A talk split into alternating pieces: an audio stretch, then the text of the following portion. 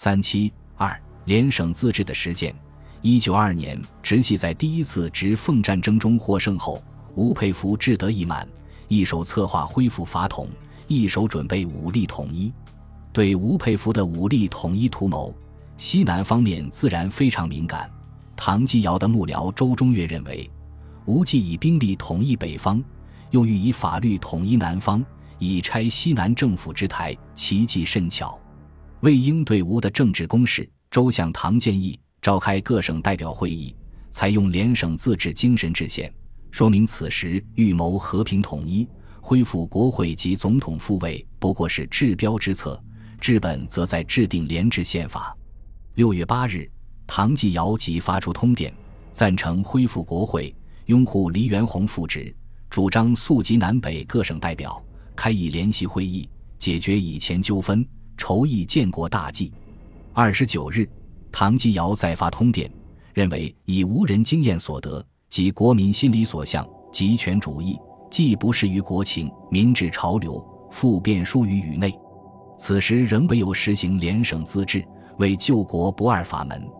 果能由自治而联合各省，即由联省而组织政府，使地方自治有自由发展之机，而统一国家亦得免分崩之患，则所以消弭兵祸者在此。即所以建立国基者，亦在此也。为使联省自治，关系国家大计，既非闭关以自守枕域，亦非强人救我范围，诚宜结合同心，共筹办法。如何使制度依法产生？如何使主义免除障碍？不能不忘各省之互相提切，切实进行。唐电既发，已经实行自治的湖南率先响应。赵恒惕于七月一日发出通电，认为观察现实之潮流与人心之趋向，非实行联省自治主义，不足以解纠纷而为国事，并以本此主义以治国县。至于乡省，无论环境如何变化，势必抱此宗旨，积极力行，绝不为外界人所摇动。同日，陈炯明发出通电，认为中国领土广大，民俗各异。仍应仿照美国建立联省制度，中央集权，士卒以照乱。他提议组织中华民国联省，以实行统一。各省组织政府，处理本省事务，省宪法自定，但不得与国宪抵触。实行军民分治，正是完全还之各省人民，而军事则超然于各省之外，由中央执掌。各军给养由陆军部担任，不养给予各省。驻地亦由陆军部统一指定。陈炯明还与湖南的赵恒惕和云南的唐继尧相商，提议在上海召开联省自治会议，并得到四川的刘湘、贵州的袁祖明、浙江的卢永祥、东北的张作霖的赞成。不过，由于直系的强硬反对，会议未能开成。此时，联省自治呼声再度高涨。形成继一九二零年湖南出场之后，联省自治运动的又一高潮。在直奉战后的政治环境下，地方军阀接过联省自治的口号，以图对抗直系的武力统一；而社会舆论和团体对联省自治的热捧，则出于对军阀相争混战的不满。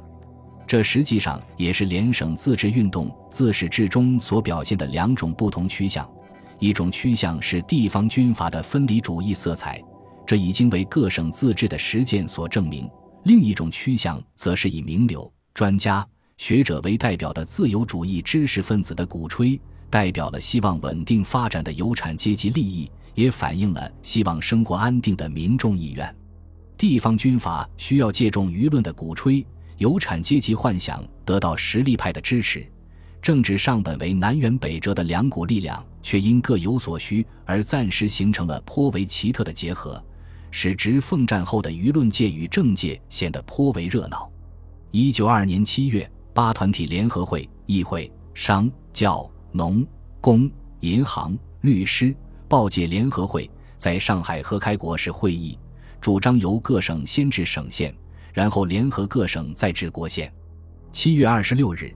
他们召开国宪起草委员会，议定由张君迈拟定国宪草案。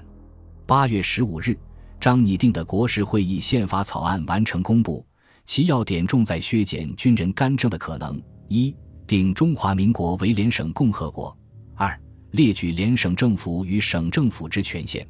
三、国防军不超过二十万人，岁费不超过联省政府岁出的百分之二十四。各省军队改为国防军。五、限定联省政府收入种类，余为省收入。六、军人解职未满三年者，与政府不得担任官职。七、现役军人不得以文字向公众发表政治意见。同期，北京有修正宪法草案请愿团，主张修订宪法，划分中央与各省的权限，建立联邦制国家。当年八月。梁启超在湖南省议会以“湖南省宪制史诗”为题发表演讲，阐述联邦制之来历及其在中国之发展，认为民国成立以来，中央统一与联邦自治主义彼此都在研究，两方面均有理由，但已经过去之十年均系中央集权，成绩如何，昭昭在人耳目。至于现在，即主张统一集权之人。一皆转而主张联省自治，可谓全国一致。章太炎的意见更为激进，他提议：今宜先由各省自治宪法，次定联省宪法。自此以后，乃设联省参议院，而现时国会可永断。大总统知职不废，消职者处之，则有微服自专之患。今拟废去大总统一职，以委员制行之。他认为，民国以来的约法偏于集权。国会轻于势力，总统等于帝王，所以主张弃此三度，以制定省县与联省宪法，成立联省参议院，以委员制代而行之。联省自治潮流的兴起，故无论其实质如何，但至少对北京政府的中央集权是不利的。虽然当时的北京中央政府处于弱势地位，但控制政府的大军阀总是企图有朝一日统一全国。当然反对地方小军阀的自治之举。直奉战后，直系对联省自治的态度同样如此。吴佩孚甚而干脆指责联省自治是豪强割据、部落称尊，又附会分权之说，以自恃其乱。黎元洪对联省自治的态度却有不同。直系虽一手策划了黎的复职，但其拥曹锟出任总统的态势已很明显。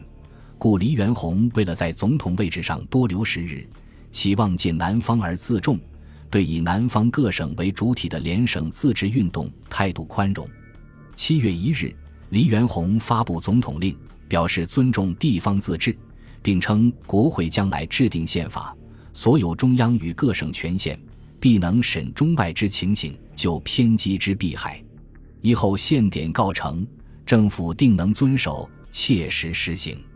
在国会内部，也有不少议员对联省自治主张颇感兴趣，认为全国各方赞同，合乎世界潮流。似正式国会召开后应予讨论。